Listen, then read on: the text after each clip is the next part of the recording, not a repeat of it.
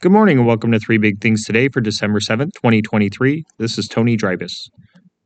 Grain and soybean futures were higher in overnight trading amid signs of continued demand for U.S. agricultural products. China purchased another 372,000 metric tons of U.S. soft red winter wheat for delivery in the 2023 2024 marketing year, the Department of Agriculture said in a report yesterday.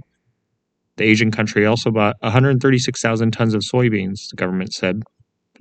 The USDA on Monday and Tuesday announced sales of 198,000 tons and 440,000 tons, respectively, of soft red winter wheat to China. Mexico purchased 267,044 metric tons of corn from U.S. supplies, and the Philippines purchased 183,000 tons of soy meal, the Ag Department said on Monday.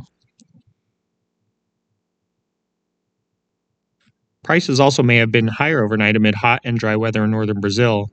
Heat and moisture stress will persist in 20% to 25% of the region, ahead of rainfall in the next 6, 6 to 15 days, Commodity Weather Group said in a note to clients. Still, the forecaster said, dry spots in southeastern Brazil in the next two weeks are of limited concern given recent rains. Corn futures rose 3 cents to 487 and a quarter a bushel overnight on the Chicago Board of Trade. Wheat futures for December added 6 cents to 639 and a half a bushel, while Kansas City futures gained 1 cent to 657 a bushel. Soybean futures for November delivery rose 9 cents to 1304 and a half a bushel. Soybean meal added $1.40 to 409.90 a short ton, and soy oil gained 0.73 cent to 50.07 cents a pound. Ethanol output jumped to the highest level in more than four months, and inventories increased in the seven days that ended on December 1st, according to the Energy Information Administration. Production rose to an average of 1.076 million barrels, up from 1.011 million a week earlier, and the highest level since the week of July 21st, the EIA said in a report.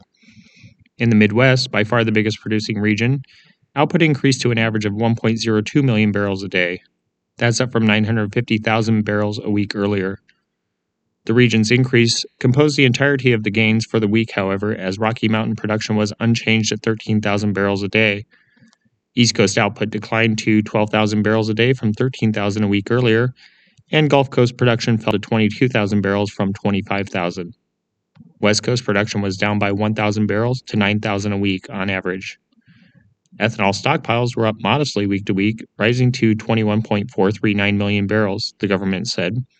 That's up from 21.379 million barrels a week earlier.